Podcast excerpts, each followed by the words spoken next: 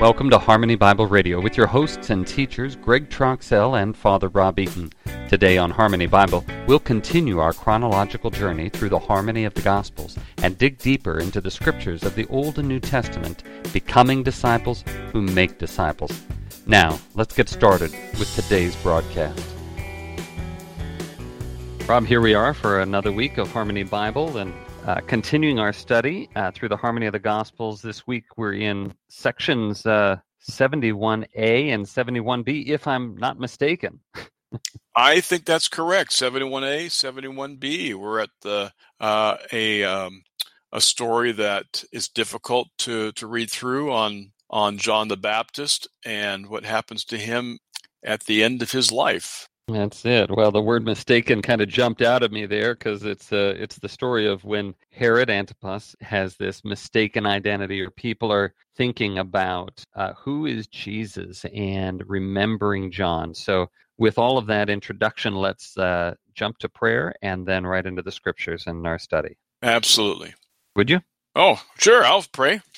Um, here's a prayer that uh, comes from uh, the the 1928 Book of Common Prayer is not much different than the one that's in the the newer book, but I thought since the focus was St. John the Baptist, it might be nice to just bring that prayer forward.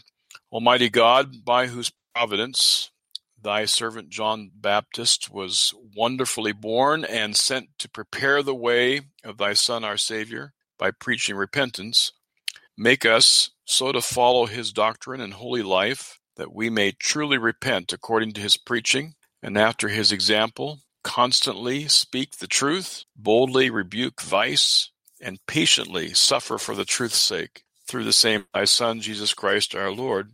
Amen. Amen. Hmm. Well, that kind of keeps uh, takes in a lot of his life, of course, that that collect, and especially that last part, uh, patiently suffering for the truth's sake, and that seems to kind of bring us to where he was at the end of his life in this in this story. Yeah. So, um, just for our readers who are not as biblically literate, let's go back and give some background here, almost like the story does. Uh, sure. But let's go back a little bit further. Would you give a quick nugget on, on who John the Baptist is? Right. And um, and then that'll catch us up to our reading today.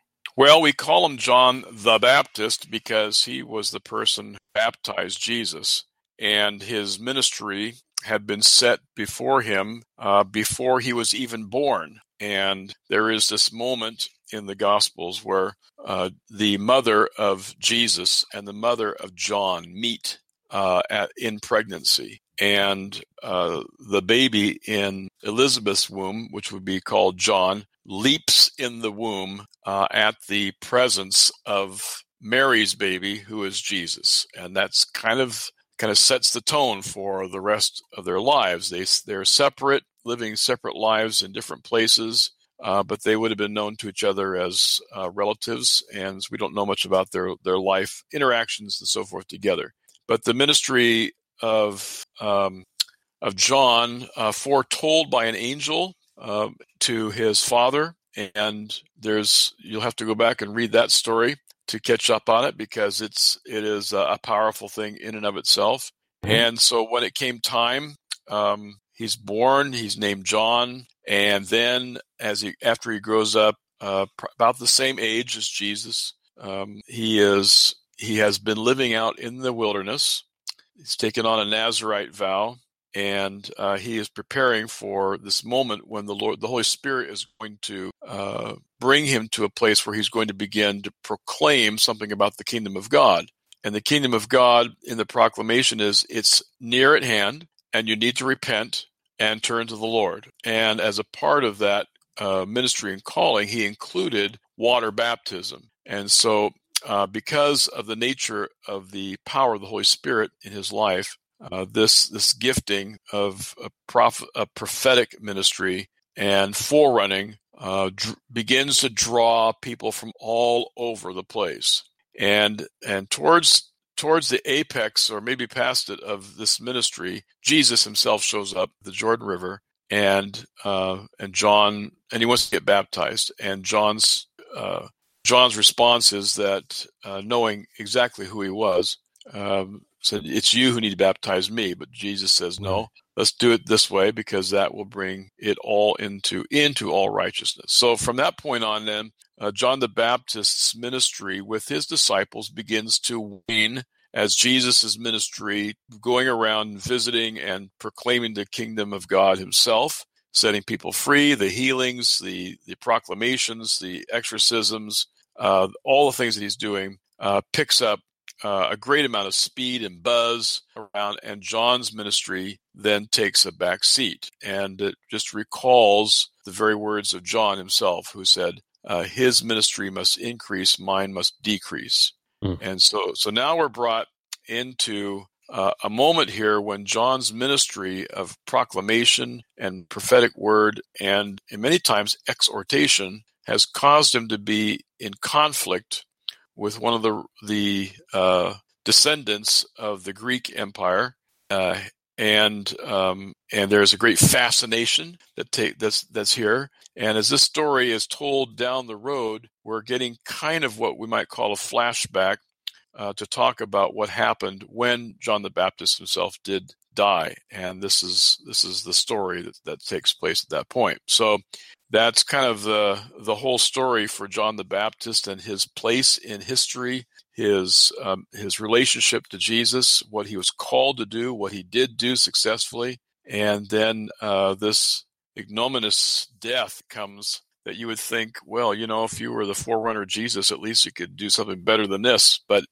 but this but this this is the this is in fact what happens with John the Baptist. Wow, wow. Well, good, good nutshell of everything there. Uh, let's jump into uh, reading uh, section 71a. This will, um, if I may, I'll start with the Matthew and I'll read the Mark and then let you read the Luke section there okay. uh, that parallels in section 71a. So this is Matthew chapter 14, verse 1 and 2. It reads from the World English Bible online uh, with our site here. It reads At that time, Herod the Tetrarch heard the report concerning Jesus and said to his servants, This is John the Baptizer. He's risen from the dead. That's why these powers work in him. Uh, the parallel passage from Mark chapter 6, verse 14 to 16 reads King Herod heard this, for his name had become known. And he said, John the Baptizer has risen from the dead, and therefore these powers are at work in him. But others said, He is Elijah, and others said, He is a prophet, or like one of the prophets. But Herod, when he heard this, said, This is John, whom I beheaded. He is risen from the dead. And then Luke 9, 7 through 9, which is the, the parallel uh, in Luke, says, Now Herod the Tetrarch heard of all that was done by him, and he was very perplexed, because it was said by some that John had risen from the dead, and by some that Elijah had appeared, and by others that one of the old prophets had risen again. Herod said, John I beheaded, but who is this about whom I hear such things? He sought to see him. Hmm.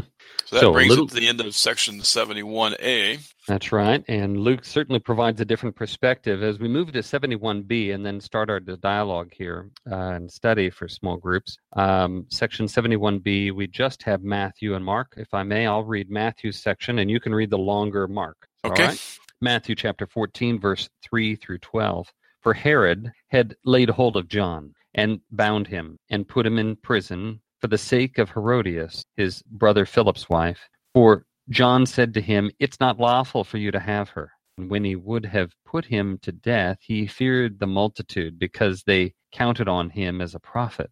But when Herod's birthday came, the daughter of Herodias danced among them, and Herod was pleased, whereupon he promised with an oath to give her whatever she should ask. She, being prompted by her mother, said, Give me here on a platter the head of John the Baptist king was grieved, but for the sake of his oaths and those who sat at the table with him, he commanded it to be given, and he sent and beheaded John in the prison. His head was brought on a platter and was given to the young lady, and she brought it to her mother.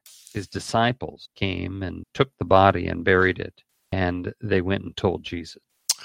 And the parallel from Mark, which would be uh, Mark 6, verses 17 through 29, again in the World English Bible, says, For Herod himself had sent out and arrested John and bound him in prison for the sake of Herodias, his brother Philip's wife, for he had married her. For John said to Herod, It's not lawful for you to have your brother's wife.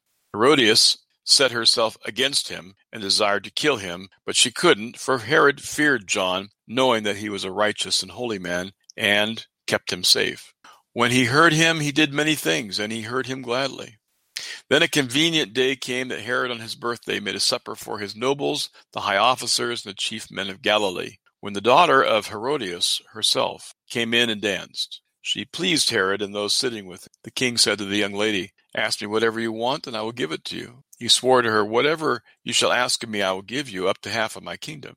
She went out and said to her mother, What shall I ask? She said, The head of John the Baptizer. She came in immediately with haste to the king and asked, I want you to give me right now the head of John the Baptizer on a platter. The king was exceedingly sorry for, but for the sake of his oaths, and of his dinner guests, he didn't wish to refuse her. Immediately the king sent out a soldier of his guard and commanded to bring John's head, and he went and beheaded him in the prison, and brought his head on a platter, and gave it to the young lady, and the young lady gave it to her mother.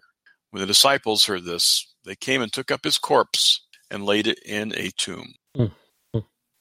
Yes. Okay, tragic. Well, yeah, tragic. it's very tragic. Um, you know, one of the things about uh, this Herodian family uh, that I think it's important to note that uh, the dysfunction ran through every single person who was who was part of this uh, this dynasty, uh, from Herod the Great uh, all the way through. Herod had ten wives, and and all those kids, of course, were vying for their place in the life of of the settlement of the estate when when Herod the Great would be dying.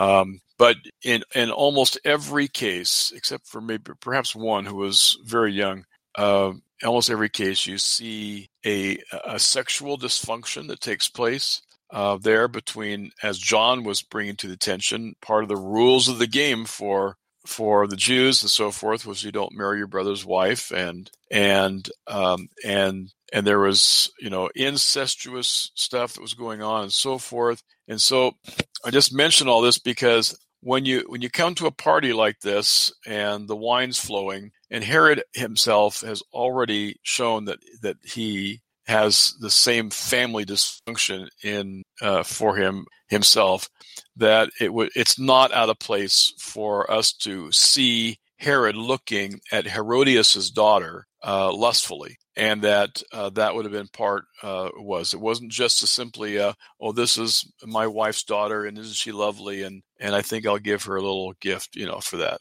but I think uh, you have to look a little deeper than that and see uh, just the dysfunction that was going on here for that to take place.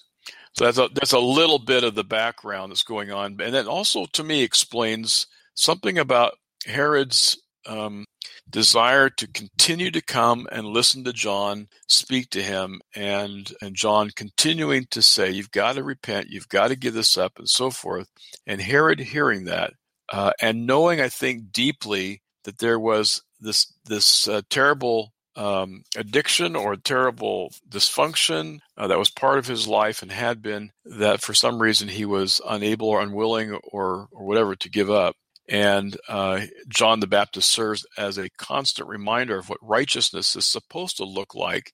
But uh, whatever whatever those internal issues for Herod, uh, deeper. Uh, I don't want. I don't want to get into kind of therapeutic model here too much, but the, the the deeper the deeper issues are causing him confliction and yeah. and personal uh, moral pain uh, and, and some shame, maybe even. And so he continues to act out in order to cover up by feeling good about things and then trying to cover it up. And John the Baptist becomes one of those places that offers both uh, the truth and mm-hmm. and the mm-hmm. challenge at the same time for his life that he's that he knows he needs to do and just can't seem to get out of. Now there's and, a uh, real lesson there, isn't there? Just thinking about that, the attraction uh, in in Herod towards John, right? W- wanting to hear what I hear you saying is there there was in this let's, let's use that word sinner uh, right. in the sinner Herod a desire for freedom, and right. he heard John's words and the truth as it says, will set you free. And he Right. he was intrigued by that, wanting that freedom, and yet it's so far away from what he knew. Um, Right. It was a hard a hard uh, shift to take on. Right. Yeah, I think that's that's a fair uh, way to describe it as the uh, this deep desire for freedom. And Uh-huh. I suppose, and you're right. We could spend a good deal of time talking about each one of us looking for that freedom from the things that that keep us bound, as Paul would refer to, and as the, as he also said, it shall set you free. Um, and that um, so perhaps John the Baptist represented freedom and Mhm. as long as as long as he could keep him around that uh, he had this you know this momentary outlet when he would go down to the prison cell and listen to john and uh, and have john talk to him Well, I'll tell you this this fortress that he was at in the prison cell, tradition from uh, Josephus says it is in Machaerus, which was uh, way out in the region of Perea. Uh, now it was a it was it had its own long history. It had been around for a hundred hundred years already. Mhm. Uh, it had its own reason for being there in terms of strategic, uh, military, and all of that kind of thing. But it's it's way out there. It's just desert. And uh, when when you when you look at that, um, and folks, I'd encourage you. We've just launched uh, the Harmony Bible Map, and you can go right there, zoom in uh, on that very particular place, and then use uh, Google Images, and you'll be right there on site, and you can take a 360 view, look around it, and you think, even if you escaped, a person today uh, would be would be wanting to uh, reach uh, the Dead Sea there, and then it's the Dead Sea. Uh, you know, it's it's not the drinking fount. Um, so you know, it's it's this um, it it's it's a it's a it's an amazing location for him to have been sent off to and and almost uh, inoculating his uh the, the ministry the impact that he could have. It was it was a it was really a, a wise prison cell for him to be in. Hmm. um but hard for john the baptist. And now uh there he is. So one of the questions that would certainly rise, and there's some questions of to, to where, as we look at 71A and 70B, where is this taking place? Is it out there at the fortress, or is it perhaps over in Tiberias, uh, Right. there on the Sea of Galilee? And I'm not the the scripture text doesn't say. Um, what's your thought? yeah i don't i don't have uh, much of of a way to uh, make a distinction between the two from in a very certain way you know i think you can Mhm. make a case for both Right. Uh, I think as you're following the story along with um, Jesus uh, and this flashback comes, it certainly would put you there in the Tiberias area rather Mhm. than than further south uh, down by the Dead Sea. Right. Um, it's just just by the uh, proximity of one story to another. You know, Right. So where the that. flashback is happening is is most likely there in Tiberias. I think that that the logic of this makes sense. Yeah. Um, and the event that was happening was most likely there back at the prison cell at Machaerus. Um, but that's that's even still um, something that the scholars haven't agreed on is where Right. where was John uh, I mean, where, where John was, we know from from uh, Josephus, but where where was Herod at this dancing at the party? Uh, was it at his palace in Tiberias, or was he actually out there at the prison at the at you know we call it a prison, but it was really the fortress. It was this this really spectacular space out there. So right. um, is was that where it was? And there are many who say that's where it was when when it happened. And so calling to have his the head of John the Baptist was easy. It wasn't a three day journey and a three day journey back um, back to Tiberias. Um, it was it was something that could be executed right there, uh, Right. carried out right there. Right. Yeah, the I think the story itself lends itself to to believe that it was something that took place rather quickly, uh, with certainly with enough time frames for the the girl herself to be the one who um, is still there, is still part of the party. Everybody's there, and and she's the one who immediately comes back with with the head as m- his her mother you know told her just to go do that. Yeah. Uh, yeah, I so there's I I'm looking at um just the circumstantial stuff lends itself to say that we're not only in Tiberias, but it's all part of the same the same uh evening maybe hmm uh that takes place there. Yeah. Also, I think having all those people that come for the party probably would have been more likely to get there if it was in Tiberias rather than down uh, further south. And uh, and so it lends itself, I think, to just being closer to the to the action of sure the center, right. the center of uh, Herod's um, rule. Right. So in that case, then it's going to be a journey, and the party is going to continue, uh, but the head comes back on the platter just the same. Yep. Uh, right. So um, strange. There was even time uh, for repentance, uh, using John's words. Right. There was time for him to repent, even of the of the commissioning of people to go get the head. Uh, I mean, if he's sending people down the hallway, right. or sending them on a on a three day journey, uh, Right. there was time to send somebody else or uh, send word, right? To to say no, don't don't carry this out. This is, I think, you know, part of um, in in this story. There's a there's something to the nature of sin which is is equally um, binding, right? That that prevents somebody from breaking into the freedom that they desire right.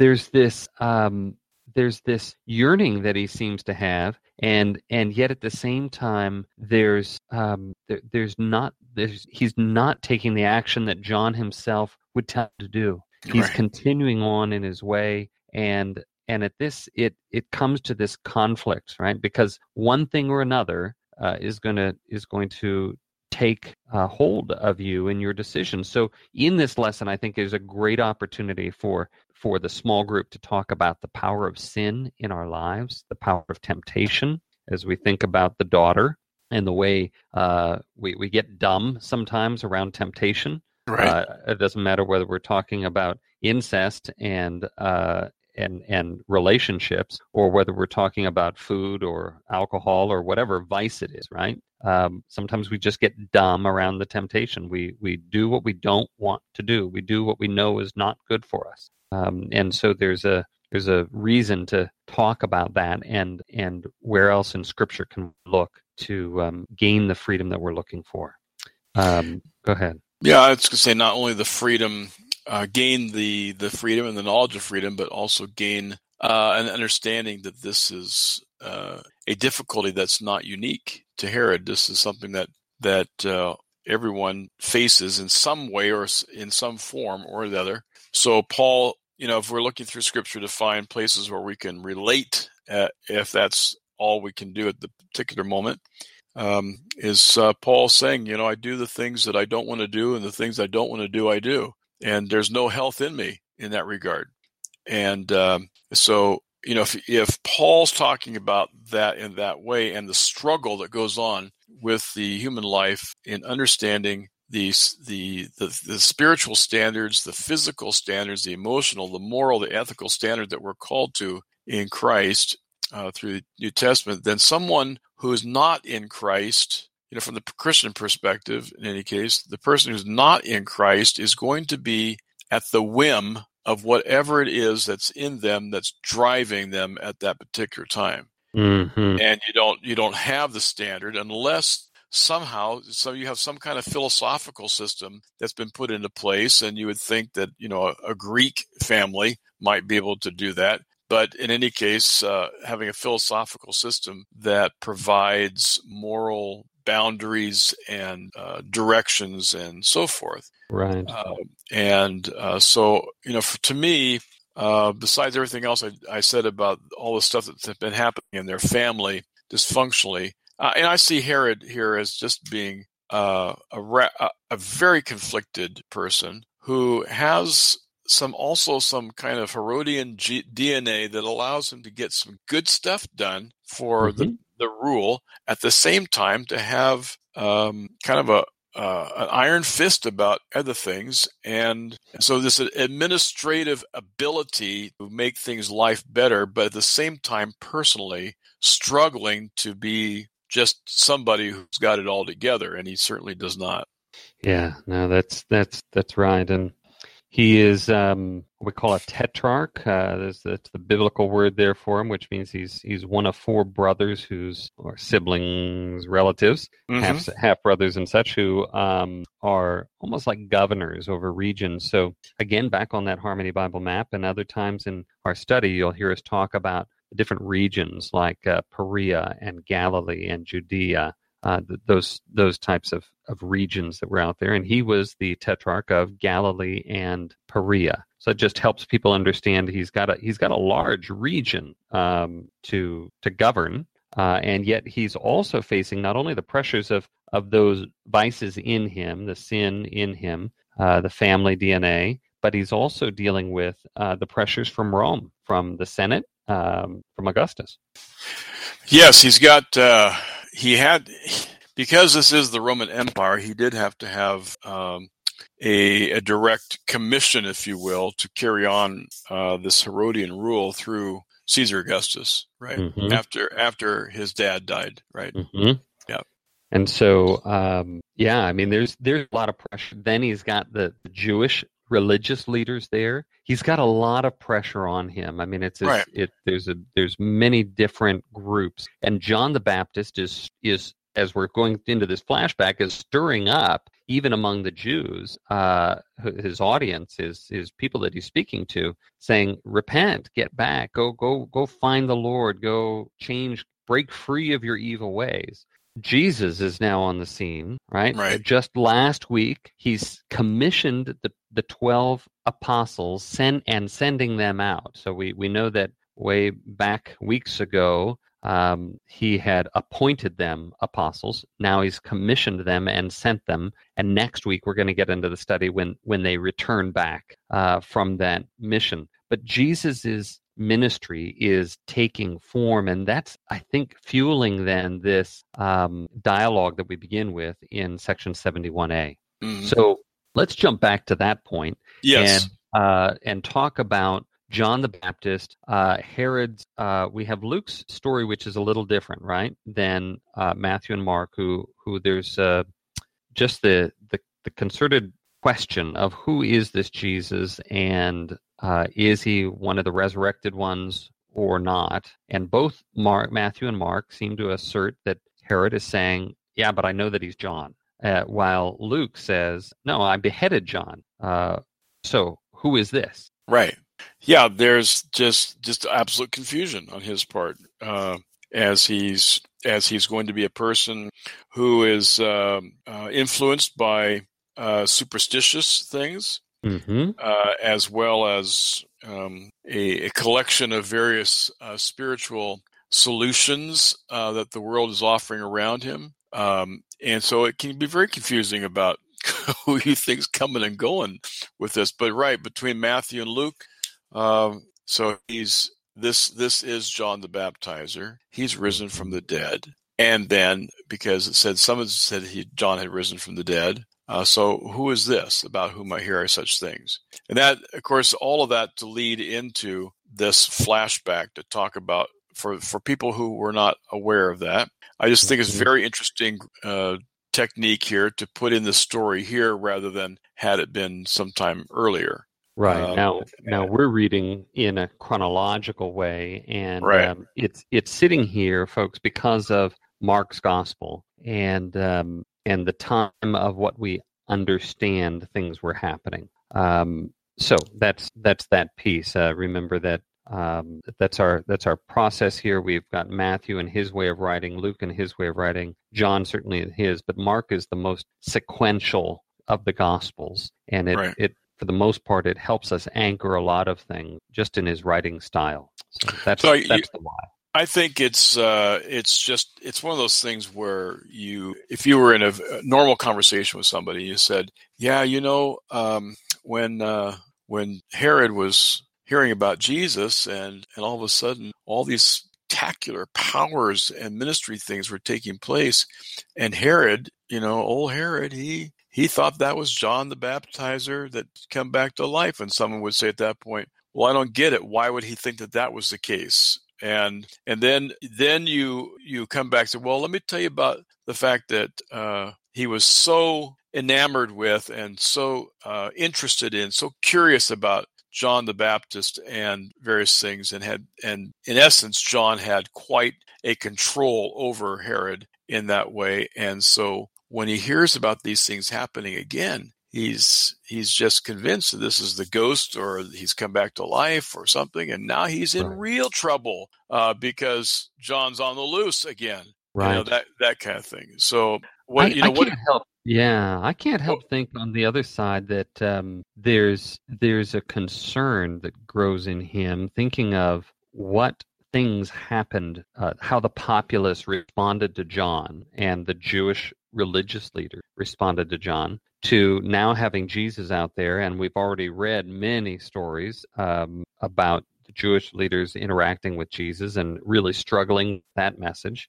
Jesus has a different um, manner of gathering people than most politicians uh, or uh, even most religious leaders, right? This even in sending out right ministry, right? Not not go, uh, hey, go raise some funds for my campaign. Uh, go, right uh, you know, uh, four clergy and uh, a couple governors and tax collectors from different towns. Um, go get those people and make sure that they're on board with me. Uh, you know, th- that's that's not the strategy that Jesus takes. And uh, so there's this.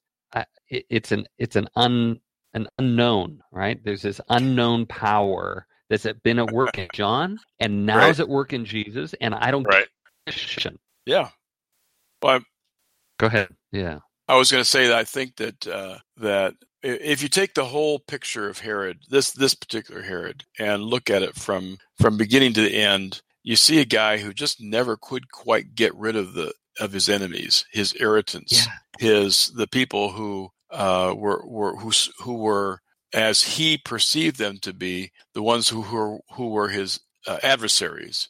And I think many times he just, if you will, to use that phrase, shot himself in his own foot about the way that he dealt with people. I, I wonder whether he was that good of a judge of people in that regard.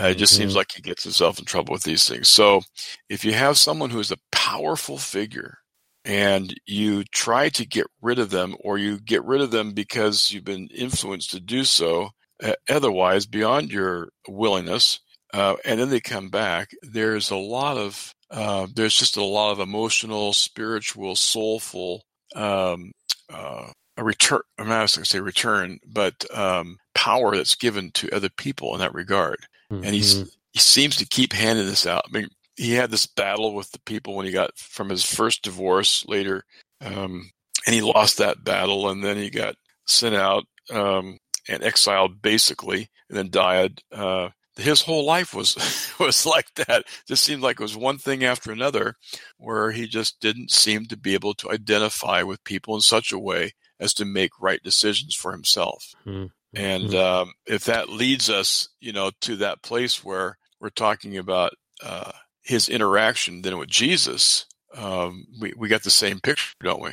Yeah, we sure do. Well, I think it opens up another door in terms of the focus of the study, uh, the dialogue that might go on in terms of uh, qualities of leadership Right. and uh, what integrity. What does that mean? Um, how do we? Uh, is it governed? Is it how do we govern it ourselves? Right. Right, And so right. um, I think that the, all of this is is are great themes for us to explore. Uh, certainly, uh, in our pre- our preliminary conversation, Rob, you you brought up the idea of how we ought to prepare ourselves for the malice or misfortune or persecution. Thinking of John the Baptist, Right. and that we, leads how do we yeah, that's that's the John the Baptist side of the story. Uh, we've spent a lot of time here talking about Herod, which is which is um, a good thing to do because we need to see the the context and the interactions that go on here, so we can try to figure out the story a little bit better. But but but John the Baptist um, himself, uh, as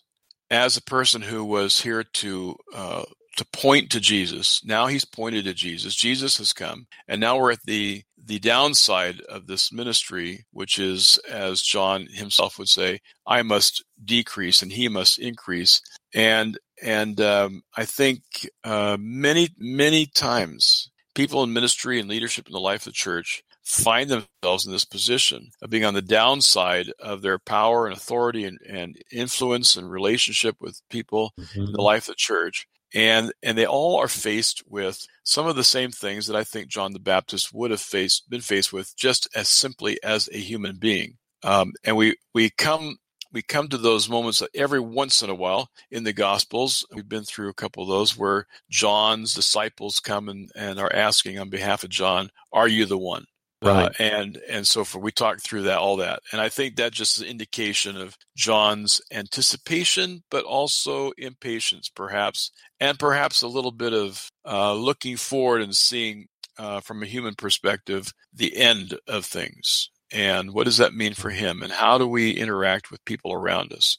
That's i think right. we I mean, you know we i think we can we can anticipate some of that in our lives. Uh, the first thing that has to happen is is the humility that it takes uh, for someone like John the Baptist, with thousands and thousands of people coming to his ministry, to be able to say, "That's the one over there. It's not about me. It's about him." So there's there's something about Mhm. humility in passing on leadership. There's also the anticipation that we can see just in normal human living, which means that at any given point, our life might cease, or that we need, we could be dis, disabled in some way, um, and and so we need to be prepared to pass it on anyway. right. And that means thinking about who is it that you're going to pass this ministry on to. In John the Baptist's case, it was already set for him. You will be passing this ministry on to Jesus.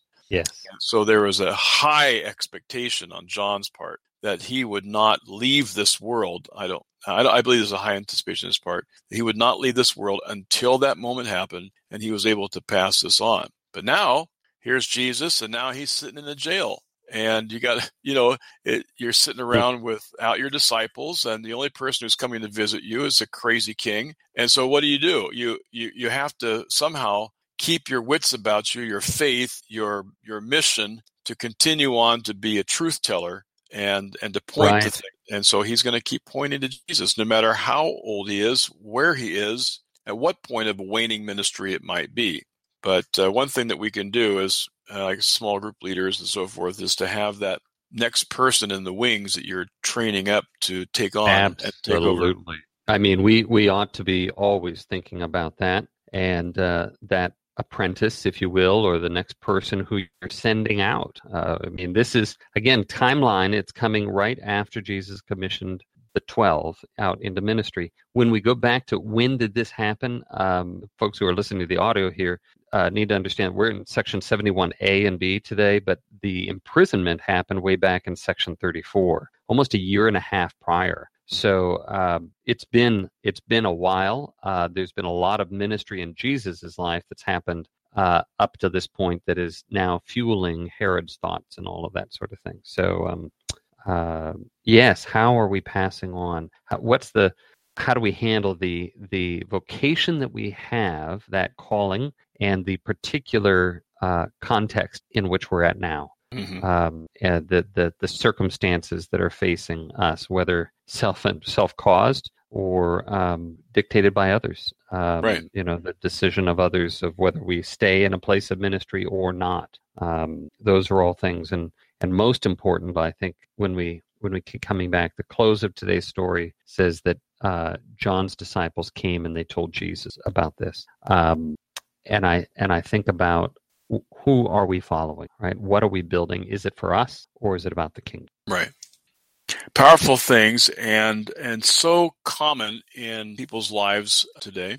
Um, I hear it, you know, as a pastor, I hear it, uh, if not daily, at least weekly, from someone who I would think should um, have a handle on the question, which is, why am I still alive? What am I supposed to be doing? And is there something else that I should be doing after living a long life or uh, having been through this particular job? What's next for me? All those are very, very basic, good, valid uh, questions that need to be put into prayer and to realize that uh, that as God has called each of us to carry on the work, there's always going to be something. And I think at least John the Baptist could see in his prison uh, the opportunity to continue to speak truth to Herod. Mm-hmm. Mm-hmm. Well, Rob, we've come to the end of our hour. I'd like to ask: Do you have uh, another great prayer here from uh, the life of Saint John? that was the only one that I pulled up to be prepared for for today. All right. Well, let me let me close our time with a prayer here as we uh, Great. can- Heavenly Father, we uh, step into this moment now, uh, ready to go on with our ministry, and yet we we ask you to always keep us aware of your timing, of of your presence, of the of this opportunity in this moment, uh, to be sensitive to the urging of your Spirit, to whether we do this or that, and and how we live with integrity, a repentant, contrite, humble heart, ready to serve you in every circumstance, in every location. God, give us that grace as uh, John had, as Jesus did, and allow us, like the apostle, to be sent out with power and authority in your name for your glory. Amen. Amen. You've been listening to Harmony Bible Radio, a weekly broadcast that helps you become a disciple who makes disciples. To help you lead a small group in your church or community, we've shared and recorded this broadcast, the text, study notes, and other media on our website, harmonybible.coop. Each week, we continue our journey through the harmony of the Gospels and share all our weekly resources free. You can even download the study guide for use with your small group. This ministry is funded by the training sessions at churches like your own. To learn more about our training, please call us at 1 855 Bible 24 or visit us online at harmonybible.coop.